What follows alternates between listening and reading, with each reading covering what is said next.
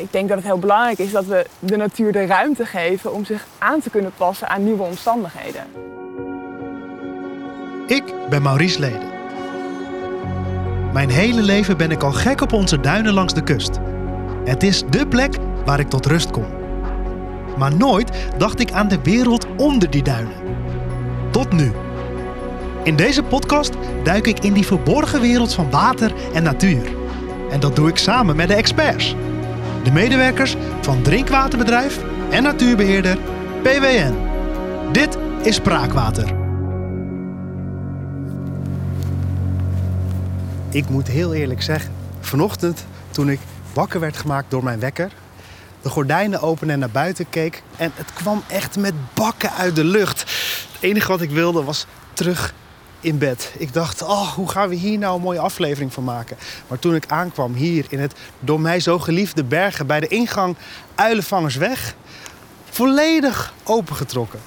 Er is geen sprake van regen meer. Het waait een beetje. De bomen gaan prachtig heen en weer. En ehm, ik ben eh, opgetogen, want ik ga namelijk met uh, Meerte Vonk door het gebied dat ik eigenlijk best wel goed ken. Want als kind kwam ik hier al met mijn ouders, fietste langs deze weg richting het strand. Dus ik ken het behoorlijk goed, maar vandaag ga ik het bekijken door de ogen van een ecoloog.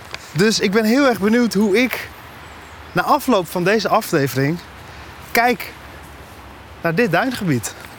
Hoi Meerte. Hoi. Hoi, hoe werd jij vanochtend wakker? Ja, goed. Nou ja, Ja? ook met heel veel regen. Dus Ja. ik dacht echt, oh oh, hoe gaat dit? Maar eh, nou ja, het is helemaal goed gekomen. Het is hartstikke mooi, ja. Eh, kom je hier vaak? Dat is Eh, een hele slechte. Kom, eh, kom hier vaker. Kom hier, kom hier vaker. Goede openingszin. Ja. Oh, ik kan hem ook niet meer terugnemen. Ik heb het gezegd. Ja, nee. Waarom heb je gekozen voor bergen om een wandeling te maken?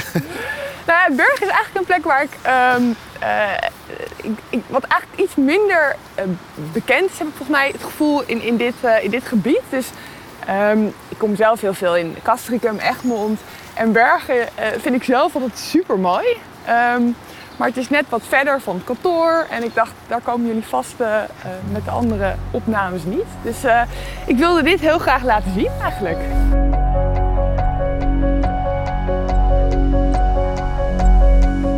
Ja, het is werkelijk een prachtig gebied. En ik ben dan ook ontzettend benieuwd hoe jij hier rondloopt. Hoe jij kijkt naar dezelfde bomen als ik, zeg maar. Of dat dan verschilt. Omdat jij ecoloog bent en ik niet. maar voordat we dat gaan doen, wil ik eigenlijk beginnen met dilemma's in de duinen. Uh-oh, Uh-oh. ik ben heel slecht in kiezen. Oh ja? Ja. Nou ja, je moet toch echt kiezen. Ik ben heel streng vandaag, voel ik. Zwemmen in een plas of schaatsen op de gracht? Schaatsen op de gracht. Ja? Ja, Aan welke gracht denk je dan? ja, de Keizersgracht. Hè? Ja, in Amsterdam? Ja. En heb je dat gedaan? Heb ik gedaan, niet Ja. dit jaar. Het Nee. was eh, net een beetje te gevaarlijk. Ehm, maar wel eh 2012 was het geloof ik, hè? Met Ja. de Keizersrace. Ja, ik, eh, ik stond er ook. Ja, wel heel bijzonder. Dat was echt bijzonder, Ja. ja. ja. Ja, dus, dus ik, be- ik begrijp je keuze. Die, die gingen behoorlijk makkelijk. Ja, was toch? Ja, ja, ja. Ehm, bij elke omgevallen boom die je ziet, moet je een afscheidsspeech geven. Ik ga even voor een boom staan, zodat je het een beetje voor je ziet. of je hebt altijd wind tegen op de fiets. Altijd. Maar bij elke omgevallen boom. Elke omgevallen boom. Er Dus- er veel, ja, ik zie, wel- ik zie er daar alleen. om je heen Ik kijkt, zie er al daar nog één. Ik zie er dan sowieso komen we niet zo ver, denk ik, vandaag. Een hoop speeches moet je Ja. paraat hebben. Ja, maar altijd wind tegen. Want ik ben een racefietser, dus dat Oh. is ook niet zo relaxed. Eh, maar ik denk toch dat ik daarvoor zou kiezen dan. Ja? Ja, ja, anders kan ik nooit meer wandelen. Nee, nou ja.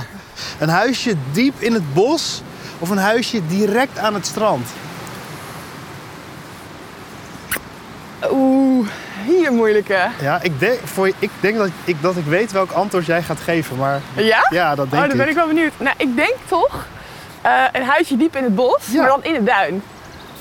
Ja, zoals hier. Dan, ja, dan ben je Zo nog, zie je. ja, precies. Dan kan je nog steeds fietsen naar de zee. Ja, oké. Maar het oké. is wat beschutter, het is net wat... eh, Ja, maar ik, ik zou ook denken dat een bos voor jou als ecoloog misschien wat interessanter is dan een strand.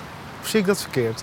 ehm, ja, het is wel denk ik wat diverser, ja. Hoi, maar het strand is natuurlijk ook wel prachtig. Met, die, met de eerste duinenrij. En, Ja, Ondergaande Ja. zon. Ondergaande zon. Ja, Ja. oké. Maar toch het huisje in het bos. Jij bent ecoloog, dus jij bent een flora- en fauna-expert. Klopt dat? Ja, dat klopt. Ja. Nu zijn de verwachtingen natuurlijk hoog gespannen. Ja. wat, wat houdt dat dan in? Kijk jij hier dan naar en zie jij dan precies welke type bomen hier staan? Ken jij alle plantjes? Nou, ik ken zeker niet alle plantjes. Er zijn heel veel plantjes. ja. Eh, ik ben ook geen eh, plantenexpert. Maar ehm, ja, je, ik, ik vind het ook gewoon altijd wel mooi om gewoon naar het landschap als geheel te kijken. Dus je hebt natuurlijk superveel verschillende soorten die hier allemaal ja, hun, hun eigen plekje hebben. Maar het landschap aan zich is natuurlijk ook gewoon heel karakteristiek en, en prachtig. Dus ik zie dan bijvoorbeeld al die grillige, lage eikjes. Die, nou ja, je ziet gewoon dat het hier best wel eh, zwaar is om, om te groeien, om te overleven. Die, de, de voortdurende wind van de zee en het zout, eh, schrale grond. Het is hier, dat is wel grappig. Het, het, eh, Noord-Hollands Duinreservaat, daar heb je de kalkgrens. Dus ehm, meer naar het zuiden, daar is de grond nog kalkrijk. Ja. En hoe meer naar het noorden gaat, dus is Egmond is een beetje het overgangsgebied. Dan wordt het kalkarm, de grond. En je ziet dus ook dat de vegetatie verandert. Dus je zal zien dat we straks ehm, komen we ook heide tegen. En dat zie je alleen maar hier. Dus als je verder naar het zuiden gaat, zie je dat niet. Oké. Nou ja, dat soort dingen, eh, nou ja, dat zie je wel terug in, in, het landschap. En Wat dat vertelt je iets over het Ja. gebied. Ja. Maar ook heel interessant dat jij zegt dat het dus best moeilijk is om hier te groeien. En dat zorgt er dus al meteen voor dat ik denk, oh ja, nou ja, daar had ik eigenlijk nog nooit naar gekeken. Dat is wel heel Maar interessant. dat, eigenlijk zie je het toch aan die bomen. Van, eh, Ja, nee, ik, ik begrijp Ja. echt heel goed wat je Ja, bedoelt. ja. Je kijkt naar de visie op lange termijn.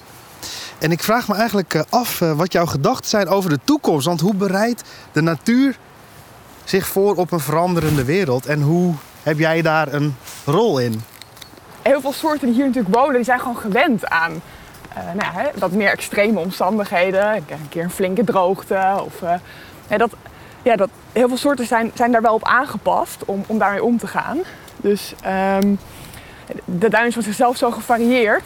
Dat, nou ja, dat geeft mij wel, eh, wel goede hoop dat we ook richting, hè, als het klimaat verandert, dat, ehm, dat het wel goed moet blijven gaan. Goed moet blijven. ja. Ja. Want als ik hier zo rondloop, deze omgeving zie, dan denk ik, nou, ik zou het wel leuk vinden. Ik weet niet of ik zoiets nog krijg, maar als mijn kinderen en eh, de kinderen daarvan hier ook nog ehm, van kunnen genieten. Op dezelfde toch? manier zoals Ja. wij dat nu hier doen. Ehm, maar kan ik daarop vertrouwen? Dat het er hier Ehm. over 30, 50, 100 jaar nog steeds zo uitziet. Nou, ik denk, ja, of ik hoop heel erg dat het er in elk geval nog is. En nou ja, dat, ik, daar heb ik wel, wel vertrouwen in. Ik denk dat we eh, in Nederland inmiddels onze natuur best wel goed, of eigenlijk het kleine beetje natuur wat er nog is, hè, laten we dat erbij zeggen, Ja. dat we dat heel goed beschermen. Ehm, of er nog hetzelfde uitziet, dat is natuurlijk een interessante vraag. Eh, dat denk ik eigenlijk niet. Ehm, En is maar dat, ja, een is dat erg? Hè? Ik wil Dat het zeggen, is ja. dat een goed teken of is dat slecht? Nou, ik denk eigenlijk dat dat misschien wel een goed teken zou zijn. Want dat betekent dat die natuur zich heeft kunnen aanpassen aan, nou ja, aan nieuwe omstandigheden. En ehm, ja, ik denk dat dat wel nodig gaat zijn. Ehm, dus ik denk als het helemaal hetzelfde blijft, dat dat, dat, misschien niet, eh, dat dat misschien niet helemaal de juiste weg is. Heel interessant, want ik zou juist denken, we moeten verandering tegengaan. We moeten behouden wat we hebben. We moeten ervoor zorgen dat het zo blijft. Maar verandering is dus niet altijd iets wat je tegen wilt gaan. Daar wil ik het zo meteen over hebben, maar ik wil eerst een geluid laten horen. Het welbekende watergeluid.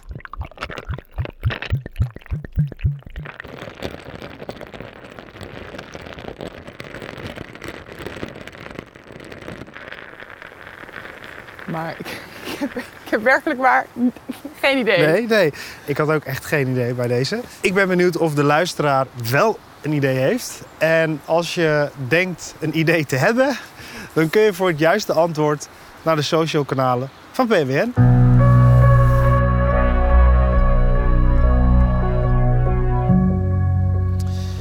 Betekent dit dat jij zegt, je moet niet altijd vast willen houden wat je hebt? Ehm, ja, dus dat is natuurlijk altijd een beetje een dilemma. Want het risico is natuurlijk ook als je zegt... Hè, we hoeven niet vast te houden wat we hebben... dat we dat het ook een soort van vrijbrief is om, om dan maar niet meer voor die natuur te zorgen. Hè? Om dan die natuur maar te laten verdwijnen. En dat, dat moet absoluut niet zo zijn. Ehm, alleen je moet, eh, ik denk dat het heel belangrijk is dat we de natuur de ruimte geven om zich aan te kunnen passen aan nieuwe omstandigheden. En dat kan de natuur als geen ander natuurlijk. Dat is natuurlijk in de hele evolutie is dat, is dat altijd zo geweest. Alleen door heel veel menselijke invloeden hebben we die natuur dat aanpassingsvermogen wel een beetje ontnomen. En ik denk dat we dat weer eigenlijk moeten teruggeven. En dat nou ja, ehm, op die manier dat landschap en, en de soorten die hier voorkomen zich vanzelf kunnen aanpassen aan, nou aan dat nieuwe klimaat. Dus eigenlijk moeten we als mens de natuur een beetje helpen, zodat het uh, ja, zelf zijn gang kan gaan, aangezien de natuur zo flexibel is. En wat je zegt al, nou ja, uh, in de hele geschiedenis van, van onze planeet dat altijd heeft gedaan. Maar hoe kijk jij dan naar bedreigde diersoorten bijvoorbeeld? Want die willen we juist zoveel mogelijk beschermen. Laatst kwam er weer een bericht over de Afrikaanse bosolifant. Nou, dan zit ik bij met tranen in mijn ogen en denk wat, die moeten we behouden. Ja, nee, zeker. Er zijn natuurlijk ook heel veel soorten die het heel moeilijk hebben. Um, en, die, en die met uitsterven worden bedreigd. En, en daar wil je gewoon wat extra voor doen. Um, dus dus dat, is, is zeker ook belangrijk. Doen wij ook. We hebben bijvoorbeeld hier uh, een, een zeldzame broedvogel, de tapuit. Nou, daar graven we dan bijvoorbeeld ook uh, nestkasten voor in. Uh, om hem te beschermen, hè, die laatste paardjes te beschermen tegen predatie. Uh, en om, om ze wat extra nestgelegenheid te geven, omdat, omdat we bijna geen konijnen meer hebben.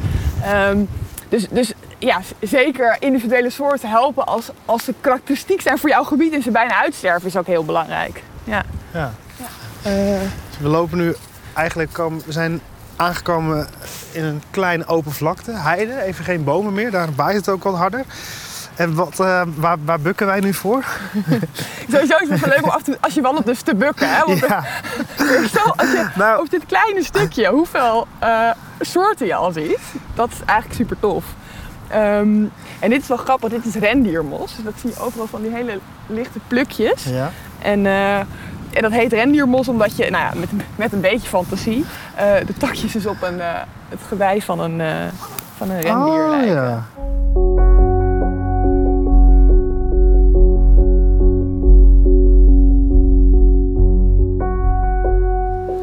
Dit is ook een prachtig uh, pad. Ja, hè? Nou, moeten jullie ervoor zorgen dat deze um, waanzinnige gebieden bewaard blijven voor de toekomst. Uh, dat betekent dat je misschien investeringen moet doen waarvan je niet weet hoe dat over 20 jaar uitpakt. Maar dat lijkt me ingewikkeld.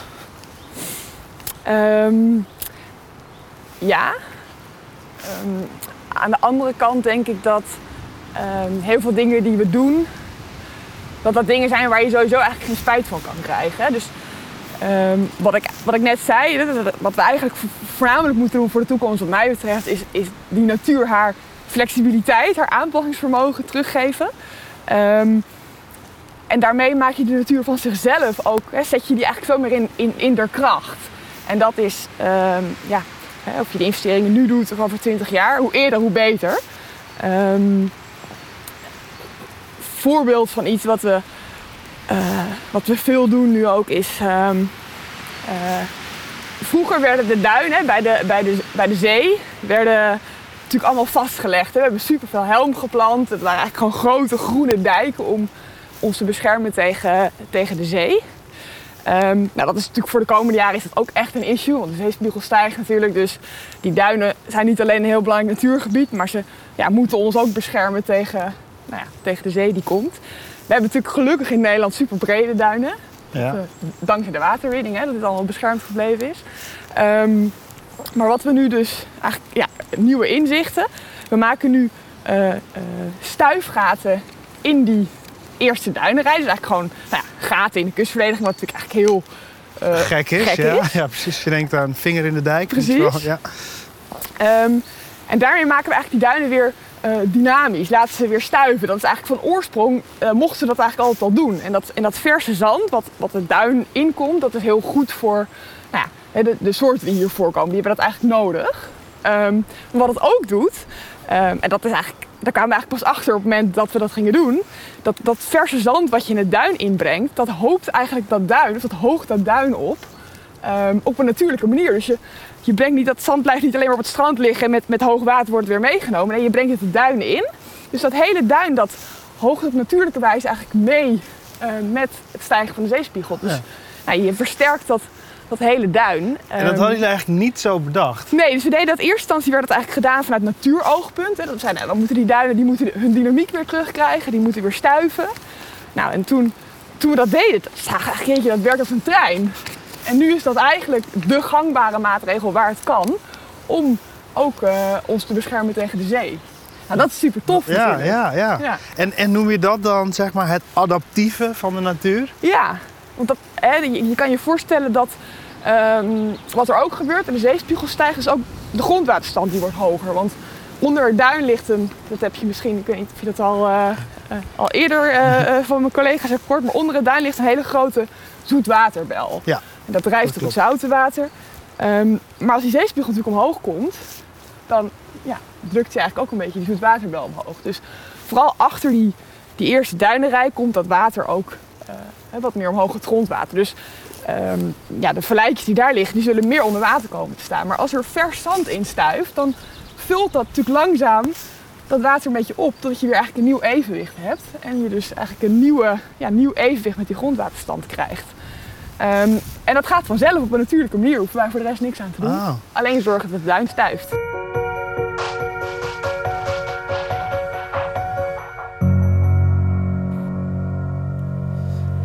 En in de stad houden jullie ook rekening met het plaatsen van waterleidingen.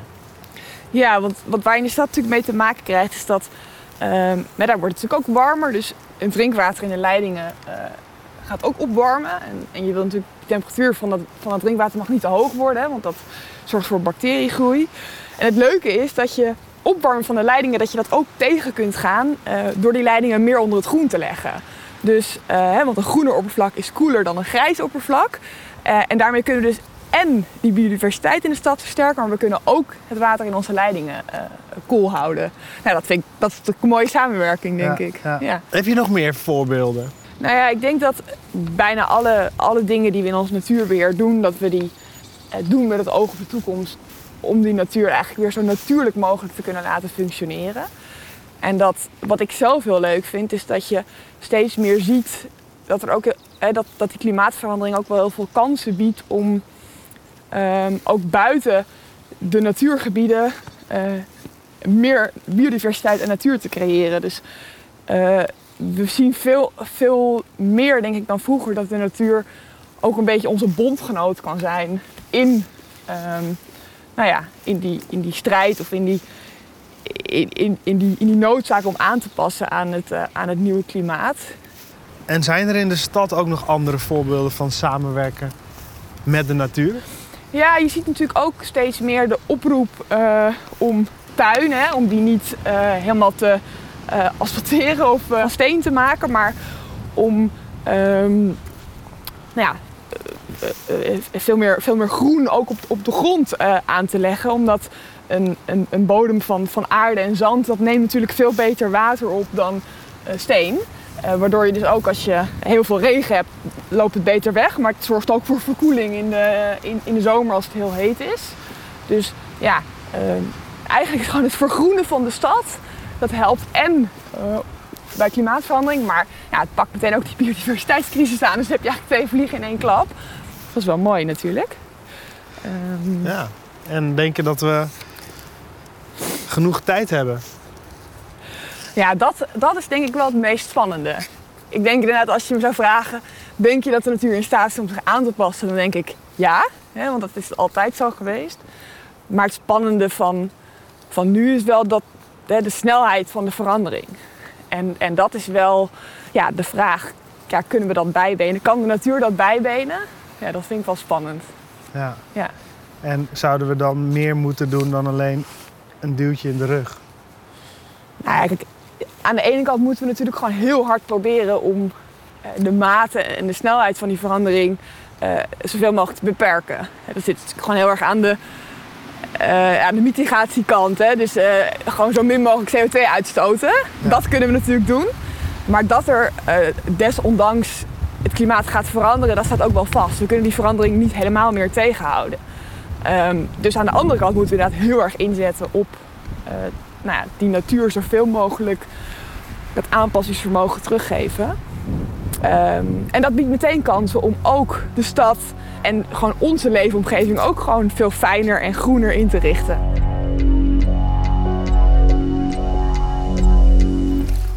Vaste slokje water. Op een prachtige plek. Een pas bedekt met mos. Wauw. Nog één keer.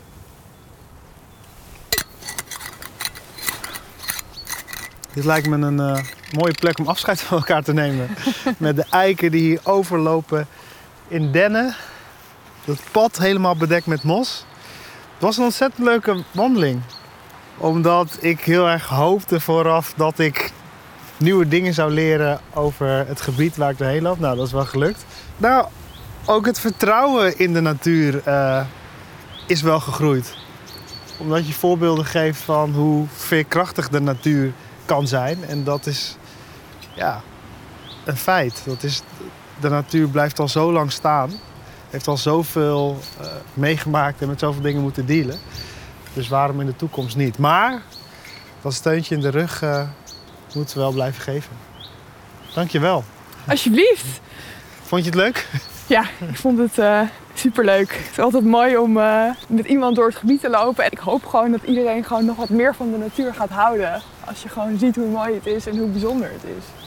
Ja, ja en daarvoor helpt het dus denk ik echt wel om van die kleine dingetjes te horen over de mieren. En, en ja, inderdaad, zoals je hier dan nu zo staat, zo'n volledig groen bedekt veldje van mos en dan zo'n paars bloemetje al daar dan uitsteekt. Super mooi, hè? Ja. ja. leuk om samen met jou uh, die verwondering in de natuur op te zoeken. Het gaat uh, heel makkelijk als je met, met, een ecoloog rondloopt.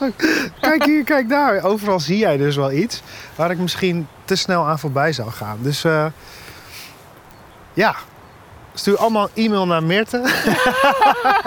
voor, voor een wandeling voor een in coronatijd. Ja. ja. nee, dankjewel. Yes, dank. Samenwerken met de natuur. Dus de natuur een handje helpen. Zodat het in de toekomst bestand is tegen alle veranderingen die onze kant op komen. Zo kunnen we nog heel lang genieten van die o zo prachtige en belangrijke natuur. In de volgende aflevering spreek ik met een grote fan van de kleine helpers en leer ik alles over de insectenwereld. Samen met ecologisch adviseur Dick Groenendijk.